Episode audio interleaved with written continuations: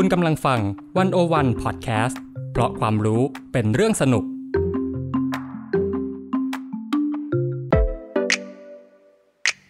One O One In Focus เจาะไฮไลท์เด่น เศรษฐกิจสังคมการเมืองทั้งไทยและเทศโดยกองบรรณาธิการ The One O One dot World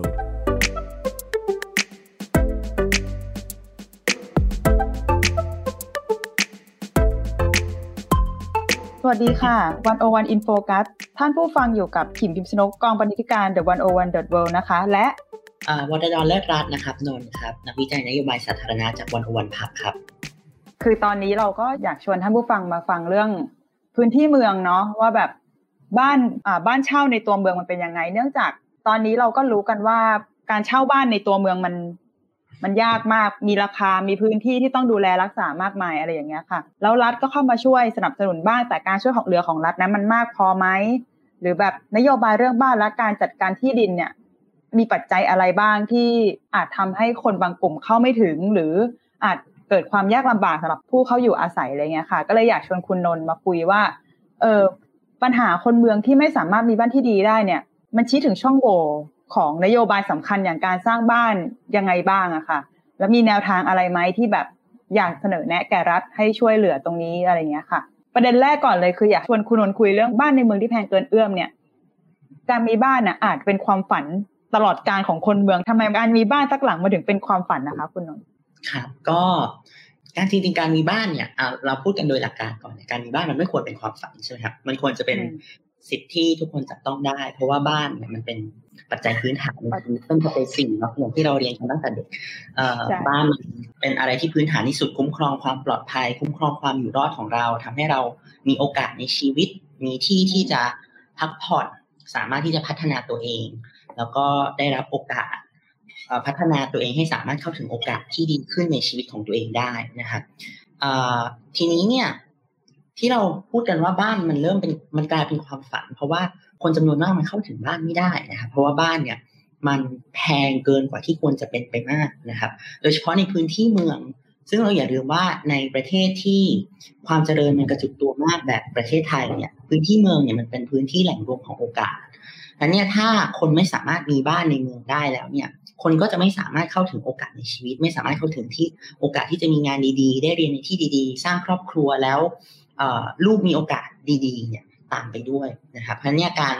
ที่การมีบ้านมันเป็นได้แค่ความฝันที่เกินเอื้อมเนี่ยมันจะทำให้ความฝันอื่นๆในชีวิตเราเนี่ยกลายเป็นความฝันที่เอื้อมไม่ถึงตามไปหมดนะครับทีนี้ถ้าถามว่าทำไมการมีบ้านถึงเป็นได้แค่ความฝันที่เกินเอื้อมอย่างที่พูดไปแล้วว่ามันแพงเกินไปนะครับ ถ้าเราดูตามเกณฑ์ของกระทรวงการพัฒนาสังคมและความมั่นคงของมนุษย์เนี่ยจะเห็นได้เลยว่าบ้านเนี่ยมันแพงเกินไปสำหรับคน 80%ครัวเรือน 80%ของของพื้นที่กรุงเทพมหานคร แล้วก็โดยรอบนนทบุรีปทุมธานีสมุทรปราการเนี่ยบ้านมันแพงเกินไปสำหรับคน 4 ใน5นะครับโดยเฉพาะกลุ่มที่จนที่สุดเนี่ย 20% 20%ที่จนที่สุดเนี่ยค่าบ้านเนี่ยมันแพงเกินรายได้ของเขาไปเนี่ยมากถึง 4 เท่านะครับค่าบ้านโดยเฉลี่ยอันนี้เนี่ยตรงนี้เนี่ยมันเป็นปัญหาที่ที่ที่ที่ต้องการการเข้ามาแก้ไขโดยโดยอย่างเร่งด่วนโดยรัฐบาลนะครับ ซึ่ง การที่สภาพมันเป็นแบบนี้เนี่ย มันในแง่หนึ่งเนี่ยมันก็สะท้อนว่านโยบายของรัฐบาลที่ผ่านมาเนี่ย มันก็ไม่ประสบความสำเร็จเท่าที่ควรนะครับ ซึ่งตรงนี้ก็ก็มีปัญหาหลายจุดด้วยกัน ซึ่งเดี๋ยวเราก็อาจจะคุยกันต่อไปนะครับค่ะเอ่อ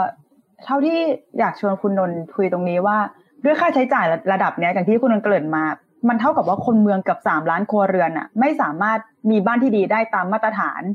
แล้วคำถามคือเขาไปอยู่ไหนกันใช่ไหม คือก็ต้องไปอยู่ในบ้านที่แบบ เราอาจจะเห็นตามข่าวที่แบบเป็นบ้านเล็กๆ ที่อาจจะขาด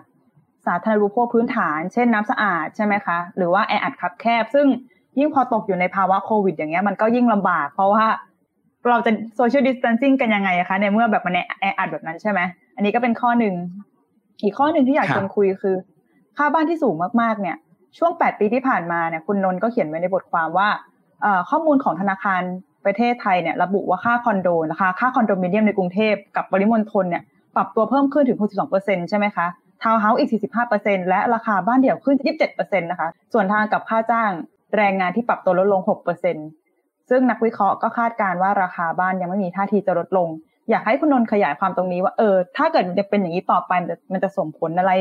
มากน้อยแค่ไหนกับการมีบ้านสักหลังของคนเมืองนะคะครับก็ แน่นอนว่าถ้าทิศทางมันเป็นแบบนี้ต่อไปเนี่ยค่าบ้านมันขึ้นเร็วมากนะครับแปดปีหกสิบเปอร์เซ็นเร็วมากจริงๆ แล้วและและยังไม่นับว่าค่าจ้างมันลดลง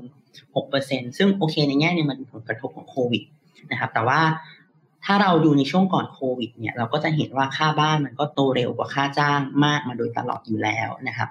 ถ้ามันเป็นแบบนี้ต่อไปเรื่อยๆ เนี่ย ระยะห่างช่องว่าง ระหว่างค่าบ้านกับ ค่าจ้างที่คนได้รับเนี่ยมันก็จะห่างกว้างขึ้นเรื่อยๆ เพราะว่าถ้าเราดูจากปัจจัยอย่างที่คุณขิมก็พูดมาแล้วว่า เราจะเห็นว่านักวิเคราะห์เนี่ยยังยังมองว่าค่าบ้านเนี่ยไม่มีทีท่าจะลดลง ค่าก่อสร้างค่าแรงงานต่างๆเนี่ยมันมีทีท่าจะสูงขึ้นเรื่อยๆนะครับค่าบ้านมันยังมีแนวโน้มที่จะสูงขึ้นจากการที่ความต้องการเนี่ยมันมากขึ้น เพราะว่าเมืองมันขยายตัวขึ้นคนพยายาม อพยพเข้ามาอยู่ในตัวเมืองมากขึ้นไลฟ์สไตล์สร้างครอบครัวที่เล็กลงเนาะเพราะว่าคนก็นิยมแต่งงานหรือน้อยลงอยากที่จะแยกครอบครัวเนี่ยมากขึ้นเพราะมันทำให้ครอบครัวหนึ่งมีขนาดเล็กลง เมื่อครอบครัวหนึ่งมีขนาดเล็กลง ก็จะมีความต้องการบ้านมากขึ้นไปในตัวด้วยนะครับยังไม่รวมกับปัจจัยที่ว่าบ้านเนี่ยมันเริ่มเป็นสินทรัพย์ที่คนพยายามอยากที่จะเอามา ใช้ในการเก็งกำไร คือลงทุนซื้อบ้านเอาไว้ แต่ว่าไม่ได้ไป อยู่เนี่ยมากขึ้น เพราะมันเกิดเป็นแบบนี้ใช่ครับ แล้วก็รอราคามันขึ้นเพราะแปดปีมันขึ้นหกสิบเปอร์เซ็นต์อะก็คือเหมือนแบบเฉลี่ยเฉลี่ยต่อปีก็เท่ากับว่าเจ็ดจุดห้าเปอร์เซ็นต์เนาะฝากเงินธนาคารไหนจะได้ดอกเบี้ยเจ็ดจุดห้าเปอร์เซ็นต์แต่ว่าอันเนี้ยอันเนี้ยมันเป็นสิ่งที่ ทุกวันนี้มันก็เลยกลายเป็นว่าบ้านมันกลายเป็นสินค้าที่คนรวยซื้อเพื่อเก็งกำไร แล้วเมื่อไปเก็งกำไรมันแบบนี้เนี่ย ราคาก็ยิ่งขึ้นเร็ว คนที่จำนวนมากที่เหลือจำนวนมากอีกส่วนใหญ่แปดสิบเปอร์เซ็นเนี่ย ก็เข้าไม่ถึงต่อไปนะครับเพราะแนวโน้มที่เราจะเห็นได้ก็คือว่าปัญหาแบบนี้เนี่ยมันมีแนวโน้มที่จะรุนแรงขึ้นเรื่อยๆ และต้องการการ support ของรัฐบาลมากขึ้นเรื่อยๆ ครับ อืม ซึ่งก็นำไปสู่ประเด็นที่ว่ารัฐอะก็สร้างบ้านให้คนเมืองนะคะ คุณนนแต่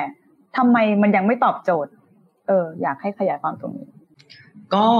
จริง ๆ ด้วยหลายปัญหาด้วยกันจริง ๆ ต้องเกริ่นอย่างนี้ก่อนว่ารัฐบาลเนี่ยสร้างบ้านให้คนเมืองในหลายรูปแบบนะครับ รูปแบบแรกเนี่ยก็คือจะเป็นรูปแบบที่เหมือนพยายามสร้างให้คนที่มีความต้องการพิเศษบางอย่าง ก็คือกลุ่มคนไร้บ้านนะครับซึ่งในในทั่วประเทศไทยเนี่ยเราจะมีอยู่ประมาณตามสถิติการแจ้งนับล่าสุดเนี่ยเรามีคนไร้บ้านอยู่ประมาณ 2,400 คนนะครับส่วนใหญ่อยู่ในกรุงเทพเนี่ยแหละก็คนกลุ่มนี้เนี่ยก็จะมีความต้องการที่พิเศษมาก เพราะว่าเขาอาจจะแทบจะไม่มีรายได้เลยนะครับ หรือว่า คือคือคือคือมีความต้องการที่พิเศษมาก หรือว่ากลุ่มคนพิการกลุ่มผู้สูงอายุ ซึ่งอาจจะต้องการบ้านบางอย่างที่ที่ไม่ใช่บ้านทั่วไป รัฐบาลก็จะสร้างบ้านให้คนกลุ่มนี้เป็นแบบพิเศษแบบหนึ่งนะครับ แบบที่สองเนี่ยก็จะเป็นแบบที่ไปพัฒนาสลัมนะครับก็คือสลัมเคยอยู่ตรงไหน แล้วรัฐบาลก็เข้าไปพัฒนาสลัมเดิมนี่แหละให้ให้มันมีคุณภาพการอยู่อาศัยที่ดีขึ้นนะครับ แล้วก็แบบที่สามก็คือเป็นแบบที่รัฐบาลสร้างบ้าน ให้ครัวเรือนทั่ว ๆ ไป ครอบครัวทั่ว ๆ ไปอยู่ นะครับซึ่งโอเค วันนี้อาจจะขอโฟกัสที่ตรงนี้ก่อนนะครับ เพื่อที่จะไม่ให้มันกว้างเกินไป เพราะไม่งั้นมันจะเป็นประเด็นที่ค่อนข้างหลากหลายมากนะครับไอเฉพาะตัวนโยบายที่รัฐบาลสร้างบ้านให้คนเนี่ยมันมีปัญหาใหญ่ๆอยู่สามสี่จุดด้วยกันนะครับหนึ่งก็คือว่าตัวโครงการบ้านของรัฐบาลเนี่ยมันมักจะเน้นการสร้างเพื่อขายนะครับ โอเคพูดอย่างก่อนว่ารัฐบาลเนี่ยมีการสร้างบ้านให้เช่า ด้วยนะครับแล้วก็จริงๆ นโยบายของรัฐบาลปัจจุบันเนี่ยพยายามที่จะเปลี่ยนการสร้างบ้านไปสู่การสร้างบ้านเช่าให้มากขึ้น แต่ถ้าดูจากสถิติเนี่ยบ้านประมาณมากกว่า 95%ที่อยู่ในการก่อสร้างของของของรัฐบาลอยู่เนี่ยเป็นบ้านสร้างเพื่อขายนะครับ การสร้างบ้านเพื่อขายเนี่ยมันเป็นปัญหา ในแง่ที่ว่าหนึ่งเนี่ยก็คือธรรมชาติของบ้านขายเนี่ยมันจะไม่ยืดหยุ่นต่อการเปลี่ยนแปลงในชีวิตหรือว่าการย้ายที่อยู่อาศัย หมายความว่าถ้าเราสร้างบ้าน หรือถ้าเราซื้อบ้านสักหลังบ้านสักหลังหนึ่งมันแพงมากมัน โดยปกติแล้วมันจะเป็นสิ่งที่แพงที่สุดที่คนคนหนึ่งจะซื้อในชีวิตของเราถูกไหมครับถ้าเราสร้างบ้านซื้อบ้านสักหลังมาแล้วเนี่ยโอกาสที่เราจะย้ายเนี่ยสำหรับคนทั่วๆไปที่ไม่ได้มีเงินมากขนาดนั้นเนี่ย มันยากมากนะครับทั้นเนี่ยมันทำให้เมื่อเราซื้อบ้านสักหลังเนี่ย โดยมากเราต้องอยู่ติดกับบ้านนั่นแหละ พอมันเป็นแบบนั้นเนี่ย มันจะไม่เหมาะกับคนที่เขา ยังไม่สามารถที่จะอยู่ติดกับที่ใดที่หนึ่ง หรือไม่แน่ใจว่าตัวเองจะอยู่แบบนั้นได้ตลอดไปได้หรือเปล่าเช่น นักเรียนนักศึกษาใช่ไหมครับเช่น อาจจะเข้ามาเรียนในกรุงเทพอยากมีบ้านดีๆ อยู่ในช่วงที่มาเรียนในกรุงเทพแต่ว่าเขาไม่สามารถซื้อบ้านรัฐบาลแบบนี้ได้ เพราะว่ามันแพงเรียนจบแล้ว เออย้ายที่อยู่ใช่ไหมใช่ครับ หรือว่าเรื่องทำงานอย่างเงี้ย เราเพิ่งเริ่มทำงานใหม่ อาจจะ ยังไม่รู้ว่าอนาคตเราจะย้ายงานหรือเปล่าอะไรเงี้ย แล้วเราต้องไม่ลืมด้วยว่าโลกในอนาคตเนี่ยมันเป็นโลกที่งานต่างๆเนี่ยมันยืดหยุ่นมากขึ้น คนมีแนวโน้มเปลี่ยนงานบ่อยมากขึ้น การจ้างงานยืดหยุ่นมากขึ้น หรือเรื่องครอบครัวเองก็เหมือนกันว่า คนเราก็มีแนวโน้มที่จะสร้างครอบครัวช้าลงถูกไหมคะอ่าแล้วก็ครอบครัวเนี่ย มันก็มีแนวโน้มที่อาจจะมั่นคงถาวรลดลงด้วยอะไรเงี้ย เพราะฉะนั้นเนี่ยการไปซื้อบ้านที่เซ็ตไว้แล้วว่า อืม เราจะอยู่ตรงนี้นะ บ้านเราไซส์เท่านี้ มีสมาชิกครอบครัวได้เท่านี้นะ อะไรเงี้ยนะครับ มันทำให้ชีวิตเนี่ยไม่ยืดหยุ่นแล้วมันไม่ตอบโจทย์ทั้งใน ชีวิตของคนในปัจจุบันและอนาคตมากขึ้นเรื่อยๆนะครับมันทำให้มันกีดกันคนจำนวนมากที่ไม่สามารถที่จะมั่นใจว่าจะมีชีวิตแบบใดแบบหนึ่งอยู่ตรงนี้ตลอดไปเนี่ยออกไปนะครับ ไม่ใช่แค่นักเรียนนักศึกษาหรือคนที่เพิ่งเริ่มทำงานที่ยกตัวอย่างเท่านั้น แต่ยังรวมถึงคนที่ต้องย้ายถิ่นบ่อยๆใช่ไหมครับหรือว่าแรงงานต่างชาติที่เข้ามาทำงานในประเทศไทยอย่างเงี้ยกลุ่มคนเหล่านี้เนี่ย จะถูกกีดกันออกจากโครงการบ้านของรัฐบาลไปโดยปริยาย ไม่รวมถึงคนจนนะครับ คนจนที่สุดเนี่ยที่จะต้องย้ายไปตามแหล่งงานต่างๆ เท่าที่จะหาได้เนี่ย ถ้าเขาต้องหนึ่งคือเขาซื้อไม่ได้อยู่แล้ว แล้วแล้วถ้าสมมุติว่าต้องซื้อได้เนี่ยแล้วอยู่ที่ติดที่เนี่ยเขาก็ไปไหนลำบากนะครับ อันนี้เป็นปัญหาข้อหนึ่งว่าบ้านซื้อมันไม่ยืดหยุ่นสองเนี่ยคือว่าบ้านซื้อมันต้องใช้สินเชื่อก้อนใหญ่นะครับ คนทั่วไปเนี่ยจะซื้อบ้านเนี่ยต้องกู้เงิน ไม่มีใช่น้อยคนมากที่จะที่จะจ่ายสดได้ต่อให้เป็นบ้านรัฐบาลแบบบ้านเอื้ออาทรที่แบบหลังละหลักแสนอะไรเงี้ยแบบอาจจะไม่ใช่หลักสิบล้านอะไรเงี้ย ก็ก็ยังต้องมีการกู้เงินซื้อ แล้วเราต้องไม่ลืมว่ากลุ่มคนที่ต้องการการสนับสนุนจากรัฐบาลเนี่ย โดยมากแล้วเนี่ยจะกู้เงินลำบากนะครับเพราะว่าเงินกู้พวกนี้เป็นเงินกู้ก้อนใหญ่ ธนาคารต่างๆเนี่ยก็จะมีความระมัดระวังในการปล่อยกู้พอสมควร อันเนี้ยหลายครั้งเนี่ยเราจะพบว่าเขากู้ไม่ผ่านนะครับจากประมาณการของการเคหะแห่งชาติในปี 2016 เนี่ยเอ่อคนที่ขอสินเชื่อบ้านเอื้ออาทร ซึ่งเป็นหนึ่งในโครงการบ้านรัฐบาลที่ใหญ่ที่สุดที่เคยมีมาในประวัติศาสตร์ไทยนะคะคือสร้างบ้าน 6 แสนหลังในช่วงรัฐบาลคุณทักษิณเนี่ย 25-30%ของคนที่ขอกู้เนี่ย ไม่ผ่าน ขอกู้ไม่ผ่าน แล้วเราไม่ลืมด้วยว่ามีคนที่ เหมือนปฏิเสธตัวเอง คือไม่ไปขอกู้ตั้งแต่แรกเพราะรู้ว่า ถ้ากู้ฉันก็จะกู้ไม่ผ่านอะไรเงี้ย เออ อีกเพราะเนี่ยมันทำให้คนจำนวนมากไอ้บ้านเนี่ยนอกจากจะกีดกันด้วยธรรมชาติที่มันไม่ยืดหยุ่นแล้วเนี่ยไอ้บ้านที่เน้นสร้างเพื่อขายเนี่ยยังกีดกันคน เพราะว่ากำแพงในเรื่องสินเชื่อเงินกู้อีกชั้นหนึ่งเรื่องเศรษฐกิจอีกอีกด่านหนึ่งด้วยใช่ไหมใช่ครับ อันนี้ก็เป็นอีกเรื่องหนึ่งว่า ทุกวันนี้เนี่ย พอเศรษฐกิจมันแย่ลงจากโควิด -19 เนี่ย มันทำให้การกู้ซื้อบ้านเนี่ยยากมากขึ้นไปอีก ตอนนี้เรายังไม่มีสถิติที่เป็นสถิติเฉพาะของโครงการบ้านของรัฐบาล แต่ว่าถ้าเราดูสถิติทั่วไปในในช่วงปีหนึ่งมานี้เนี่ยเราจะเห็นว่าเรทในการปฏิเสธสินเชื่อบ้านเนี่ยมันสูงถึง 40-50%นะครับก็คือคนที่ยื่นกู้บ้านครึ่งหนึ่งเนี่ยจะถูกธนาคารปฏิเสธนั้นเนี่ยการสร้างที่รัฐบาลเน้นสร้างบ้านขาย ก็เลยเป็นการกันคนจำนวนมากออกไปโดยปริยาย ไม่นับรวมว่ารัฐบาลยังไปตั้งกฎเกณฑ์อื่น ๆ ที่กันพวกเขาออกไปอีก นะครับ เช่นเป็นกฎเกณฑ์ในเรื่องของรายได้นะครับบางคนที่จะเช่าเช่าหรือซื้อบ้านรัฐบาลได้เนี่ยจะต้องมีรายได้ไม่เกินเท่านู้นเท่านี้นะครับ ซึ่งโดยมากก็จะเน้นกลุ่มคนจนนั่นแหละ แต่ว่าปัญหามันก็คือว่า ทุกวันนี้เนี่ย กลุ่มคนชนชั้นกลาง หรือกลุ่มคนอื่น ๆ ที่อาจจะไม่ใช่กลุ่มคนจน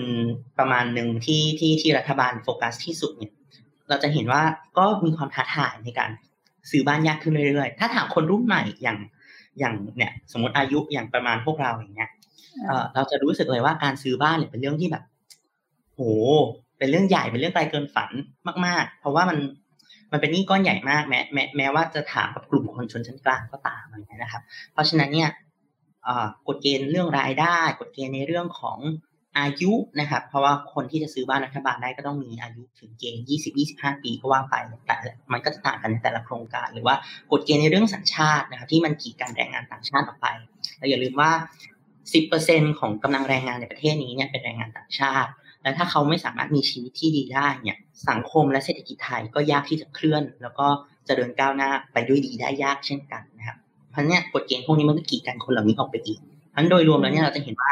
โครงการบ้านรัฐบาลที่ผ่านมาเนี่ยมันกันมีคนจำนวนมากออกไปเยอะไปหมดนะครับทั้งที่คนกลุ่มเหล่านี้ล้วนแล้วแต่จำเป็นมากนะครับอันนี้ก็จะเป็นปัญหาใหญ่ที่สุดเรื่องหนึ่งนะครับมันจะมีปัญหาย่อยๆออกมาอีกสองสามข้อนะครับหนึ่งก็คือว่ามันเน้นสร้างบ้านที่อยู่ไกลจากใจกลางตัวเมืองกไปใช่ไหมใช่แบบถ้าไปเราอยู่แถบชานเมืองมากใช่ถ้าถ้าถ้าถ้าเราลองนึกถึงบ้านโครงการบ้านเอื้ออาทรหรือบ้านของการเคหะแห่งชาติเนี่ยเราจะรู้สึกว่ามันไกลมากไกลมากทุกทุกที่เลย ต้องมีรถอะ คุณต้องมีรถ ใช่แล้ว แล้วอย่าเราอย่าลืมว่า พอมันไกลอย่างเงี้ย กลุ่มคนที่มีรายได้น้อยเนี่ย ซึ่งเป็นโฟกัสหลัก ควรจะเป็นโฟกัสหลัก แล้วก็ต้องการการสนับสนุนจากรัฐบาลมากที่สุดเนี่ย เขาก็สามารถแบกรับภาระในการเดินทางได้น้อย ไม่ว่าจะเป็นภาระด้านค่าใช้จ่ายหรือภาระด้านเวลา เพราะว่าเขาต้องใช้เวลาเยอะมากในการไปทำมาหากินนะครับเอ่อไม่นับรวมว่าคนกลุ่มนี้จำนวนมากเนี่ย แต่เดิมเขามีความได้เปรียบในด้านทำเลที่อยู่อาศัยอยู่แล้ว ก็คือ เขาอยู่กลางเมืองอยู่แล้วนั่นแหละ ก็เพราะว่าถ้าเราสังเกตคนกลุ่มนี้ถ้าเป็นกลุ่มที่อยู่ในชุมชนแออัดอยู่ในสลัมเนี่ย เราจะเห็นว่าสลัมส่วนใหญ่ชุมชนแออัดส่วนใหญ่ ส่วนใหญ่ก็จะอยู่ใกล้ๆเมืองทั้งนั้นนะครับแปลว่าเขาจะมีแรงจูงใจที่จะย้ายออกไปเนี่ยน้อยถ้ารัฐบาลไปสร้างบ้านในที่แบบนั้นสุดท้ายเขาจะทนอยู่ที่เดิมต่อไปมากกว่า เพราะมันทำให้เขามีภาระ ต้องห่างจากแหล่งงาน แต่เดิมที่เขาได้เปรียบในด้านทำเลที่อยู่อาศัยไปทำงานสะดวก ไม่ต้องเสียค่าใช้จ่ายมากเนี่ยถ้าเขาต้องไปแบกรับภาระอย่างนั้นเขาก็จะไม่เลือกที่จะไปโครงการบ้านรัฐบาลมันก็เลยไม่สามารถที่จะเซิร์ฟคนกลุ่มนี้ได้นะครับเออประเด็นอีกประเด็นหนึ่งก็คือมันมักจะสร้างได้ช้านะครับ แล้วก็ไม่พอ ถ้าเราดูสถิติเลยเราจะเห็นว่าอย่างตัวโครงการบ้านเอื้ออาทรเนี่ย อยากจะสร้างบ้านหกแสนหลัง หกแสนหลังหกแสนหน่วยในช่วงสี่ปี ระหว่างปีสองพันสามถึงสองพันเจ็ดเนี่ย เอาเข้าจริงแล้วเนี่ย พอครบสี่ปีเนี่ยมันสร้างได้แค่ประมาณสักสิบสามเปอร์เซ็นเท่านั้นเองนะครับ คือตั้งเป้าหกแสนนะ แต่สร้างจริงได้แค่เจ็ดหมื่นแปดคือ คือเราจะเห็นว่าโครงการมันล่าช้ามาก แล้วสุดท้ายเขาก็สร้างช้าออกไปอีกสิบสองปี มันเพิ่งมาปิดโครงการได้ในปีสองพันสิบเก้ารวมระยะเวลาโครงการเนี่ยสิบหกปี โดยที่สุดท้ายสร้างได้แค่ สองแสนเจ็ดหมื่นเก้าพันหน่วยโดยประมาณ ซึ่งมันก็คิดเป็นประมาณแค่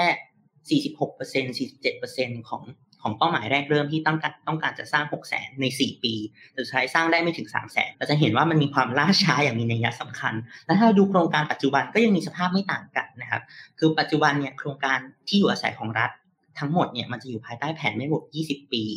ของของรัฐบาลครับซึ่งตัวแผนแม่บทที่ว่าเนี่ย มันก็ตั้งเป้าหมายเนี่ยในช่วงสามปีแรกของแผนแม่บทเนี่ย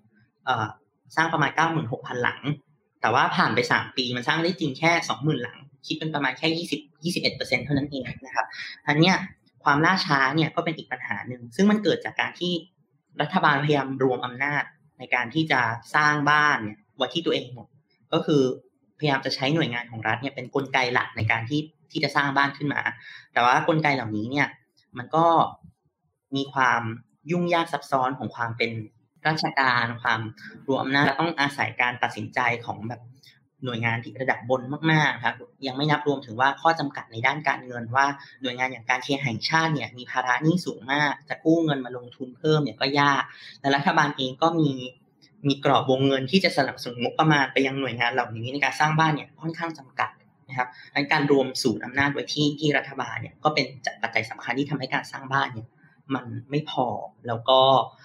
ล่าช้าไปมากนะครับ อันนี้ก็จะเป็นปัญหาใหญ่ ๆ ที่ที่เราจะเห็นได้จากโครงการบ้านของรัฐบาลในปัจจุบันนะครับ ถ้าถ้าอย่างนั้นเนี่ยถ้าหากว่ารัฐบาลต้องคิดใหม่ หรือว่าปรับเปลี่ยนนโยบายเนี่ยซึ่งอันในบทความก็เสนอมาสี่สี่สามสี่แนวทางเนาะอยากให้คุณนนสรุปเอ่อหมายถึงว่าจำแนกแต่ละแนวทางว่า มันควรทำยังไงต่อเริ่มขึ้นที่ตรงไหนอะไรยังไงเงี้ยค่ะค่ะ ก็เราเสนอไว้สี่แนวทางเนาะ แนวทางแรกสุดเนี่ยก็คือจะเป็นเรื่องของการสร้างบ้านเช่าแทนบ้านขาย คืออย่างที่เราพูดไปแล้วว่าบ้านขายมันมีปัญหาอะไรบ้างเนาะมันไม่ยืดหยุ่นมันมีกำแพงในเรื่องของสินเชื่อ ซึ่งมันกันคนที่จำเป็นที่ต้องได้รับการสนับสนุนมากที่สุดออกไป ถ้ามันเปลี่ยนมาสร้างบ้านเช่าเนี่ยบ้านเช่ามันก็จะยืดหยุ่นต่อชีวิตคนมากขึ้น มันไม่ต้องอาศัยการกู้เงิน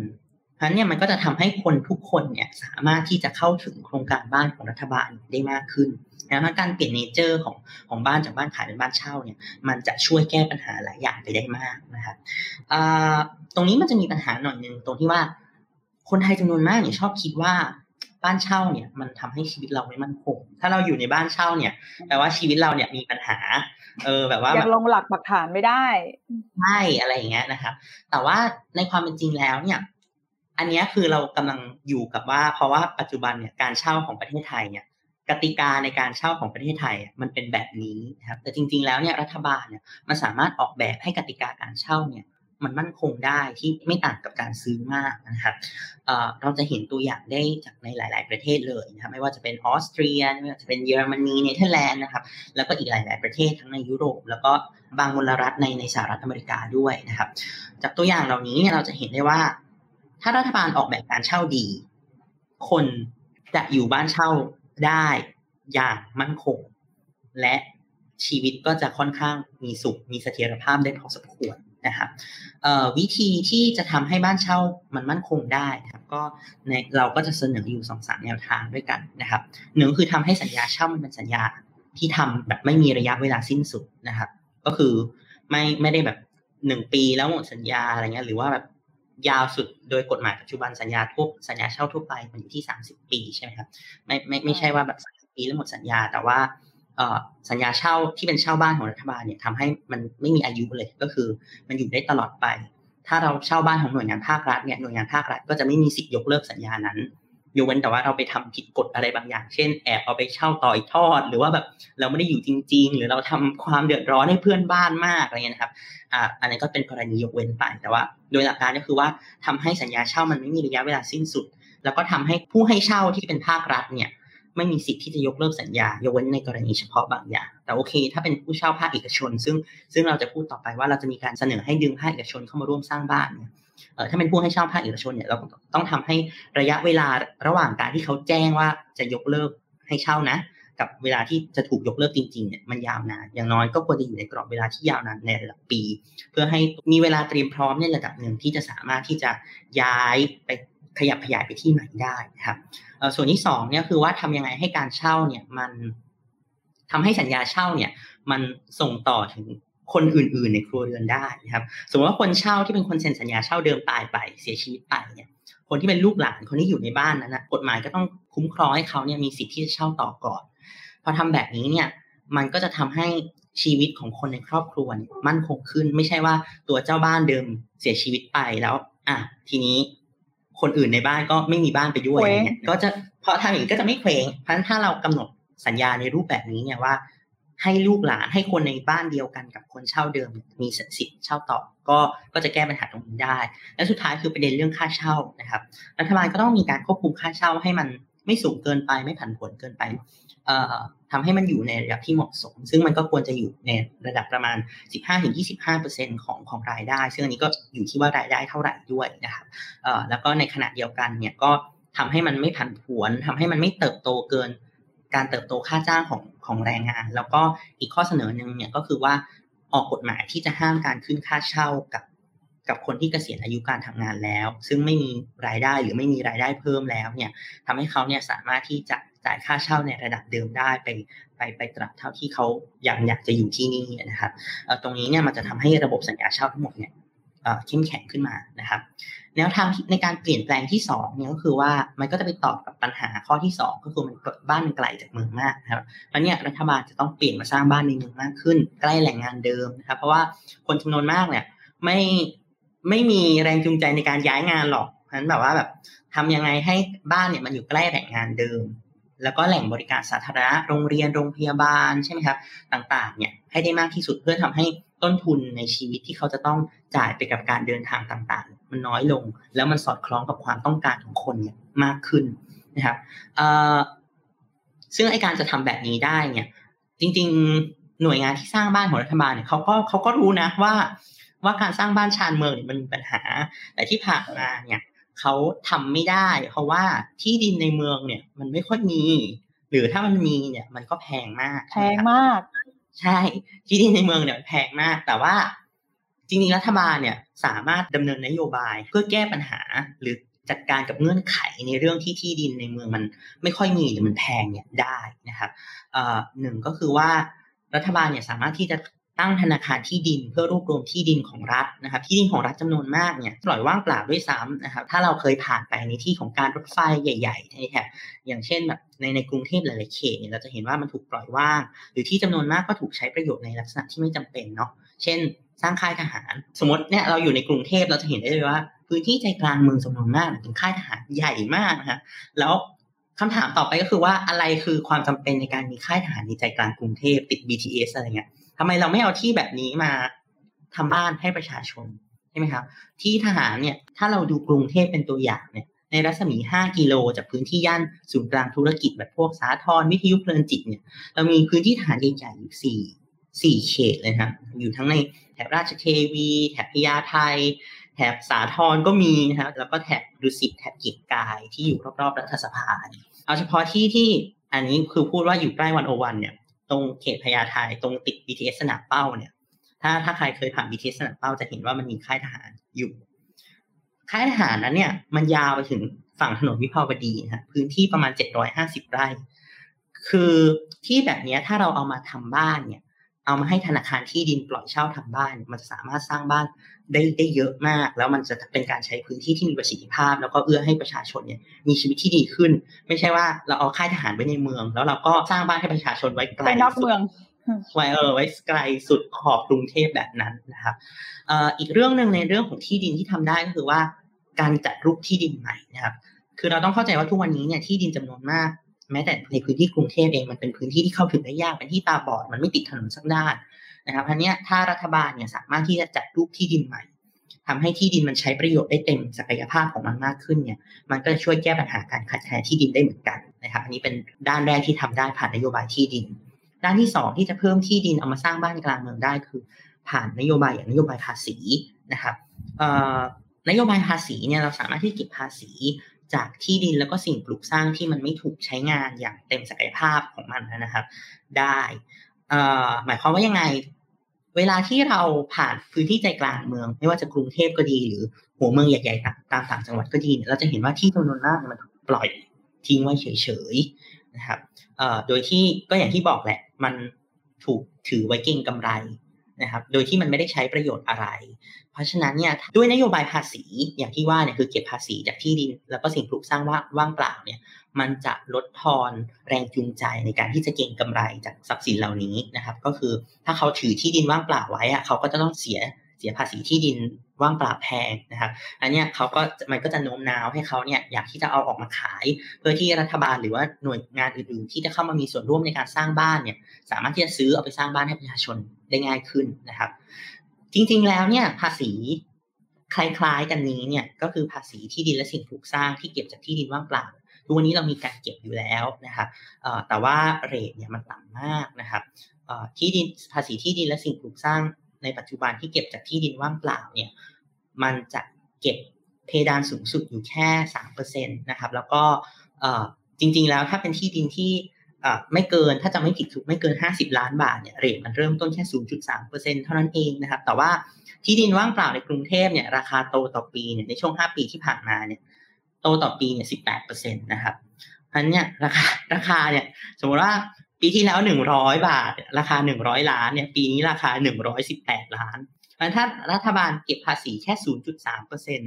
หรือหรือต่อให้เก็บใน rate สูงสุดสามเปอร์เซ็นเนี่ยคือไล่คือมันจะไล่จากศูนย์จุดสามคือยิ่งที่ดินแพงมันก็ยิ่งเก็บเพิ่มขึ้นเรื่อยๆครับไล่ไปสูงสุดถึงสามเปอร์เซ็นเนี่ยมันก็ยังจูงใจให้คนเนี่ยปล่อยที่ดินออกมา เพื่อลดการหยุดเก็งกำไรในที่ดินแล้วเอาที่ดินเนี่ยสามารถใช้ประโยชน์ใน สร้างบ้านหรือใช้ประโยชน์ในเชิงสาธารณะได้มากขึ้น มันก็ไม่สามารถลดแรงจูงใจตรงนี้ได้อยู่ดีนั้นรัฐบาลจะต้องเก็บภาษีตัวนี้เนี่ยให้เป็นกอบเป็นกำแล้วก็ให้ให้อยู่ในอัตราที่มันสูงกว่าการเติบโตของราคาที่ดินว่างเปล่าในพื้นที่นั้นนะครับก็ก็ควรจะมีการปฏิรูปตรงนี้รวมถึงจะเก็บแบบแปลงรวมนะหมายหมายถึงยังไง คือถ้าเราเข้าใจภาษีที่ดินทุกวันนี้เนี่ยมันจะเก็บจากแปลงแยกกัน หมายความว่ายังไงต่อให้สมมติคุณขิมมีที่ดินอยู่สิบแปลงนะครับ แต่ละแปลงเนี่ยจะไม่เอามาคำนวณรวมกัน ก็คือ แล้วเราต้องเข้าใจว่าที่ดินเนี่ยยิ่งมีมูลค่าเยอะ มันก็จะเก็บภาษีแพงขึ้นเรื่อยๆ ถ้าที่ดินสมมติว่าราคาห้าสิบล้านอาจจะเสียเรทหนึ่งราคาร้อยล้านอาจจะเสียเรทหนึ่งอะไรเงี้ยแล้วพอมันไม่เอามาคิดรวมกันเนี่ย สิ่งที่ทุกวันนี้มหาเศรษฐีที่ดินจำนวนมากทำก็คือว่าไปซอยที่ดินให้มันเล็กๆๆๆให้ให้ต่อแปลงเนี่ยมัน มันราคาต่ำเขาก็จะเสียเรทที่ต่ำที่สุดเท่าที่จะต่ำได้ อืม มันก็ยิ่งไม่สามารถแก้ปัญหาไปใหญ่ เพราะฉะนั้นเนี่ยเก็บแบบแปลงรวมคือ ถ้าคุณขิมมีที่ดินสิบแปลงเนี่ยก็เอาสิบแปลงเนี่ยคิดรวมกันนะครับ มันก็จะช่วยให้สามารถที่จะเก็บภาษีได้เป็นกอบเป็นกำเอาเอาเงินไปใช้ในการพัฒนาท้องถิ่น แล้วก็สามารถที่จะโน้มน้าวให้ให้การเก็งกำไรเนี่ยมันลดลงได้มากขึ้นนะครับพูดในเชิงนโยบายผังเมืองอะคะ มัน มันมันมันมีนโยบายที่คุณนรู้สึกว่าควรเสนอแก่รัฐไหมคะมีเหมือนกันนะคะที่จริงผังเมืองก็เป็นอีกเครื่องมือหนึ่งที่เอามาทำให้ทำให้รัฐเนี่ย มีที่ดินในการเอามาสร้างบ้านได้มากขึ้นนะฮะหนึ่งก็คือว่าอ่าก็คงเป็นเรื่องของการออกแบบให้พื้นที่บ้านเนี่ยมันสามารถไปอยู่ในโซนนิ่งอื่น ๆ อยู่ในในพื้นที่อื่น ๆ พื้นที่ธุรกิจพื้นที่ที่เป็นแหล่งงานแหล่งบริการสาธารณะเนี่ยมากขึ้นนะครับเพราะว่า คือถ้ากำหนดแบบนี้เนี่ยมันก็ทำให้บ้านเนี่ยไปอยู่ใกล้แหล่งงานมากขึ้นนะครับ แล้วก็สองซึ่งจะเป็นเรื่องใหญ่เรื่องหนึ่งก็คือว่าใช้กฎของผังเมืองเนี่ยในการที่จะมันเพิ่มความหนาแน่นนะครับ ในการในการอยู่อาศัย หมายความว่ายังไงก็คือว่าผังเมืองนี่มันจะมีกำหนดอยู่ว่าตึกห้ามสูงเกินเท่าไรหรือพื้นที่ตึกต้องไม่เกินยังไงใช่ไหมครับแต่ว่าในพื้นที่ที่มันเป็นแหล่งรวมของงานและบริการสาธารณะ สมมติมองไปกรุงเทพเนี่ยคือพื้นที่ที่เป็นใจกลางเมืองเนี่ยมันก็ ควรที่จะอนุญาตให้มีการสร้างให้หนาแน่นมากขึ้น คือสูงขึ้น กินพื้นที่สมมติมีที่ดินอย่างเงี้ยมันระยะที่ต้องเว้นที่ดินเป็นที่ว่างเนี่ยทำให้มันน้อยลงเนี่ย มันก็ทำให้มีพื้นที่ใช้สอยของอาคารแต่ละอาคารได้มากขึ้น ต้นทุนในการสร้างบ้านในที่ดินหนึ่งผืนเนี่ยมันก็จะลดลงต่อหนึ่งหน่วยอันนี้มันก็เหมือนมีพื้นที่มากขึ้นไปด้วยแหละ ที่จะทำให้สร้างบ้านได้มากขึ้นนะครับอันนี้ก็จะเป็นเครื่องมือผังเมืองที่จะเอามาใช้ได้นะครับอันนี้ก็จะเป็นแนวทางในเรื่องที่สองคือว่า เอาบ้านเนี่ยมาไว้ในเมือง แทนบ้านที่อยู่นอกเมืองนะครับแล้วก็อีกเรื่องหนึ่งที่เป็นเรื่องใหญ่ก็คือว่าทำยังไงที่จะกระจายอำนาจเนาะอย่างที่อย่างที่พูดไปแล้วว่าทุกวันนี้เนี่ยบ้านมันสร้างได้ไม่พอกับความต้องการของคนที่ต้องการได้รับการสนับสนุนเรื่องบ้านเนี่ย เพราะว่ามันถูกรวมศูนย์อำนาจอยู่ แต่ถ้ารัฐบาลกระจายอำนาจ แล้วก็ร่วมมือกับ ไม่ว่าจะเป็นองค์กรปกครองส่วนท้องถิ่นก็ดีภาคเอกชนก็ดีหรือภาคประชาสังคมก็ดีเนี่ยหน่วยงานเหล่านี้เนี่ยถ้าดึงเขาเข้ามาร่วมกันสร้างบ้านเนี่ยมันก็ทำให้การสร้างบ้านเนี่ยมันสามารถสร้างได้ตรงความต้องการเองพอต่อความต้องการมากขึ้น เพราะว่าแน่นอนว่าเอกชน หรือว่าองค์กรปกครองส่วนท้องถิ่นเนี่ยก็ย่อมที่จะรู้ถึงความต้องการของคนในแต่ละพื้นที่คนแต่ละในแต่ละกลุ่ม ซึ่งอาจจะดีกว่ารัฐบาลนะครับและสองเนี่ยก็คือว่า เมื่อมีเม็ดเงินของหน่วยหน่วยหน่วยงานเอกชนของภาคเอกชนเข้ามาร่วมเนี่ย มันก็ทำให้การสร้างบ้านของรัฐบาลมันไม่ถูกจำกัดที่กรอบงบประมาณของรัฐบาลเท่านั้นนะคะแต่ว่าสามารถที่จะเหมือนมีแหล่งทุนอื่น ๆ เข้ามาสร้างบ้านได้มากขึ้น และในขณะเดียวกันมันก็ทำให้การสร้างบ้านเนี่ยยืดหยุ่นรวดเร็ว แล้วก็มีประสิทธิภาพขึ้นมากขึ้นด้วยนะครับการกระจายอำนาจนี้แล้วก็ร่วมมือกับหน่วยงานเหล่านี้เนี่ยก็อาจจะทำได้ในหลาย ๆ แนวทางด้วยกันนะครับ เช่นอาจจะให้ รัฐบาลอย่างที่บอกไปเราเสนอให้มีการตั้งธนาคารที่ดินเนาะก็คือรัฐบาลอาจจะให้ให้เช่าที่ดินกับหน่วยงานเหล่านี้ เอกชนหรือภาคประชาสังคม หรือองค์กรของส่วนท้องถิ่นเนี่ยแล้วก็ให้เขาเนี่ยไปพัฒนาโครงการบ้านกันนะครับ โดยที่รัฐบาลเนี่ยไม่ต้องลงมือเองทั้งหมดนะครับ โดยที่ให้กลุ่มองค์กรเหล่านี้เนี่ยนอกจากพัฒนาแล้วอาจจะริเริ่มโครงการได้ด้วยนะครับ ก็คือจริงๆถามว่าความร่วมมือประมาณนี้ทุกวันนี้มีไหมที่ที่มีนะครับ แต่ว่าปัญหาคือว่า อำนาจการตัดสินใจมารวมสู่ที่รัฐบาลแล้วถ้ามันคนคิดแต่แรกว่า จะสร้างบ้านตรงไหนตั้างกี่หลังอะไรเงี้ย แล้วก็สร้างยังไงอะไรเงี้ยแล้วก็ประมูลเข้ามา ทุกอย่างก็จะไปติดที่การตัดสินใจของรัฐบาลแต่ถ้าเราเปิดให้ เอ้ย ทุกองค์กรปกครองส่วนท้องถิ่นทุกประชาสังคมทุกเอกชนมีสิทธิ์เสนอว่าเอ้ยตรงนี้เรารู้ว่าเป็นที่ดินรัฐตรงนี้เอามาสร้างบ้านดีนะอะไรเงี้ยแล้วแล้วเขาเป็นคนริเริ่มแล้วเสนอเข้าไป แล้วรัฐบาลก็ให้เช่ามาเงี้ยมันก็จะทำให้ การทำงานมันยืดหยุ่นแล้วก็เร็วได้มากขึ้น หรือ 2 ก็คือปล่อยให้เอกชนสร้างแล้วก็ถ้าถ้าสร้างได้ตามมาตรฐานที่รัฐกำหนด แล้วมา register ไว้เนี่ยรัฐบาลก็ให้เหมือนเป็นแรงจูงใจไป ซึ่งก็อาจจะให้ทั้งแรงจูงใจในเชิงภาษีเนาะอาจจะลดภาษีเงินได้ของเขาอาจจะทำให้เขาเสีย rate ภาษีที่ดินและสิ่งปลูกสร้างใน rate พิเศษ ซึ่งต่ำกว่า rate ของสินทรัพย์อื่นๆ อย่างนี้ในแง่สำคัญนะครับ รวมถึงอาจจะให้โบนัสในเชิงผังเมือง เช่น สมมติว่าในเขตนี้ปกติจะสร้าง อาคารที่สิบชั้นอะไรเงี้ย แต่ว่าถ้าบริษัทนี้จะเอาอาคารนี้มาสร้างบ้านตามนโยบายของรัฐเนี่ย รัฐก็จะให้โบนัสสร้างเพิ่มให้อีกห้าชั้น เป็นสิบห้าชั้นอย่างเงี้ยทำแบบนี้เนี่ยก็คือเอกชนเขาก็ไม่ต้องเสียต้นทุนที่ดินเพิ่มเติม แต่ว่าเขาสามารถสร้างบ้านได้มากขึ้น มันก็ทำให้ต้นทุนต่อหน่วยเนี่ย ต่ำลง แล้วก็มีแรงจูงใจที่จะสร้างบ้านแล้วก็มาเก็บค่าเช่าในในอัตราที่รัฐกำหนด ซึ่งเป็นอัตราที่ต่ำและคนรับได้ได้ได้มากขึ้นนะครับอันนี้ก็จะเป็นแนวทางการเปลี่ยนหลักๆสามสี่เรื่องนะครับ ที่ที่ที่ที่คิดว่ารัฐบาลควรจะเปลี่ยนแปลงนะครับถ้าถามไปว่า แล้วถ้าเกิดว่าอยากให้เกิดการเปลี่ยนแปลงเนี่ยรัฐบาลต้องรับลูก หรือว่าขยับรับนโยบายเหล่านี้ไปปรับใช้จริงเนี่ยเร็วแค่ไหนเริ่มเมื่อไหร่ดี จริง ๆ เนี่ยเอ่อเรื่องนี้เนี่ยเป็น คือเราต้องเข้าใจก่อนว่าการสร้างบ้านเนี่ยมันมันนาน คือเวลาตัดสินใจว่าจะสร้างเนี่ย แล้วเนี่ยมันอาจจะใช้เวลานับปีนะครับกว่าจะได้บ้านออกมาสักหลังบ้านสักหน่วยนั้นเนี่ย ทุกวันนี้เนี่ยมันมีคนอยู่แล้วสามล้านครัวเรือนนะครับ โดยประมาณในเขตเมืองทั่วทั่วประเทศไทยเนี่ย ที่ไม่มีที่อยู่อาศัยที่เหมาะสม เพราะฉะนั้นเนี่ยไม่นับรวมว่า อย่างที่เราพูดไปว่าปัญหาเรื่องบ้านเนี่ยมันมีแนวโน้มที่จะแย่ลงนะครับ เพราะว่าค่าบ้านมันขึ้นแรง ค่าจ้างมันไม่โตหรือแทบจะหดตัวได้ซ้ำนะเพราะนั้นเนี่ยถ้าถามว่าทำเมื่อไหร่รัฐบาลต้องเริ่มทำทันทีนะครับ เพราะว่าทำวันนี้เนี่ยกว่าจะเห็นผลเนี่ยยังใช้เวลาอีกนับปีนะครับ หลายปีด้วยซ้ำกว่ากว่าจะกว่าจะได้บ้านจริงๆออกมารัฐบาลต้องเริ่มทำโดยทันทีนะครับ ซึ่งวิธีการเริ่มเนี่ยเราก็เสนอให้รัฐบาลเนี่ยเริ่มจากการที่แก้นโยบายบางอย่าง ก่อนที่จำเป็นในเงื่อนไขเริ่มต้นนะครับ แล้วก็เอาเอาเอาเอาเรื่องเหล่านี้เนี่ยมาใช้ในการที่จะทดลองทำโครงการเหล่านี้ต่อไป เช่น ในเรื่องของภาษีอย่างเนี้ยนะครับจริงๆอย่างที่บอกไปว่าทุกวันนี้มันมีภาษีที่ดินเก็บอยู่แล้วนะครับ แต่ว่าตอนนี้เนี่ยด้วยความที่มันอยู่ระหว่างโควิดด้วยอะไรเงี้ยมันก็จะมีการลดหย่อนประมาณหนึ่งให้กับที่ดินหลายประเภทนะครับเอ่อถ้ามัน เก็บเต็มอัตรามากขึ้นมันก็ทำให้ภาษีเนี่ย work ได้เต็มที่มากขึ้นแม้ว่ามันจะยังไม่ค่อย work ก็ตามเนาะแต่ work ได้เต็มที่มากขึ้น แล้วก็ทำให้หน่วยงานต่างๆเนี่ยพร้อมที่จะเหมือนเก็บภาษีเนี้ยให้ตามนโยบายที่เสนอไปเนี่ยได้ได้เต็มประสิทธิภาพมากขึ้นในอนาคตนะครับมีการออกกฎหมายต่างๆ ที่จำเป็นนะครับเพื่อที่จะเตรียมตัวให้มีกลไกการขับเคลื่อนนโยบาย แก้กฎหมายในเรื่องการเช่าเนาะที่ทำให้การเช่าอย่างที่บอกว่าเป็นการเช่าที่ไม่มีระยะเวลาสิ้นสุด เป็นการเช่าที่มั่นคง ตามที่รัฐบาลสามารถควบคุมค่าเช่า หรืออัตราการขึ้นค่าเช่าเนี่ยได้เนี่ยได้มากขึ้น ตั้งธนาคารที่ดินนะครับเรื่องพวกนี้เนี่ยก็เป็นเรื่องที่สามารถที่จะปูพื้นฐานไว้ก่อน แล้วสร้างเรื่องปูพื้นฐานเหล่านี้แล้วเนี่ยก็เริ่มที่จะทำโครงการนำร่องนะครับ เช่น สมมติว่าเรามองว่าพื้นที่ไหนมีศักยภาพที่ทำก่อนเนี่ยก็ลองเอามาทำลอง ลองเนี่ยเอาที่ดินมาให้เอกชนเช่า ให้ภาคประชาสังคมเช่า แล้วก็สร้างบ้านขึ้นมา ถ้ามันมีปัญหาอะไรจะได้เรียนรู้แล้วก็ปรับแก้เพื่อที่จะนำไปสู่การดำเนินนโยบายแบบเต็มสตรีมในในระยะต่อไปนะครับ ซึ่งสิ่งเหล่านี้อย่างที่บอกว่าต้องเริ่มทำทันที เพราะว่าทุกวันนี้เนี่ยคน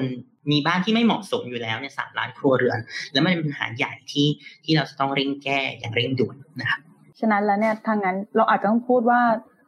หากอยากให้การมีบ้านมันไม่ใช่ความฝันของคนเมืองอีกต่อไป มันจึงต้องเริ่มให้เลยที่สุดนะคะ เพราะว่าอย่างที่คุณนนท์บอกตั้งแต่ตอนต้นเรื่องอะเนาะว่า ว่าบ้านมันคือปัจจัยสี่อะเราเราจำเป็นต้องมีถูกไหมอืมฉะนั้นนะคะวันโอวันอินโฟกัสสัปดาห์นี้ก็ประมาณนี้ค่ะ ขอบคุณท่านผู้ฟังทุกคนแล้วก็กลับมาพบกันใหม่ครั้งหน้านะคะ คุณมากค่ะ ขอบคุณค่ะ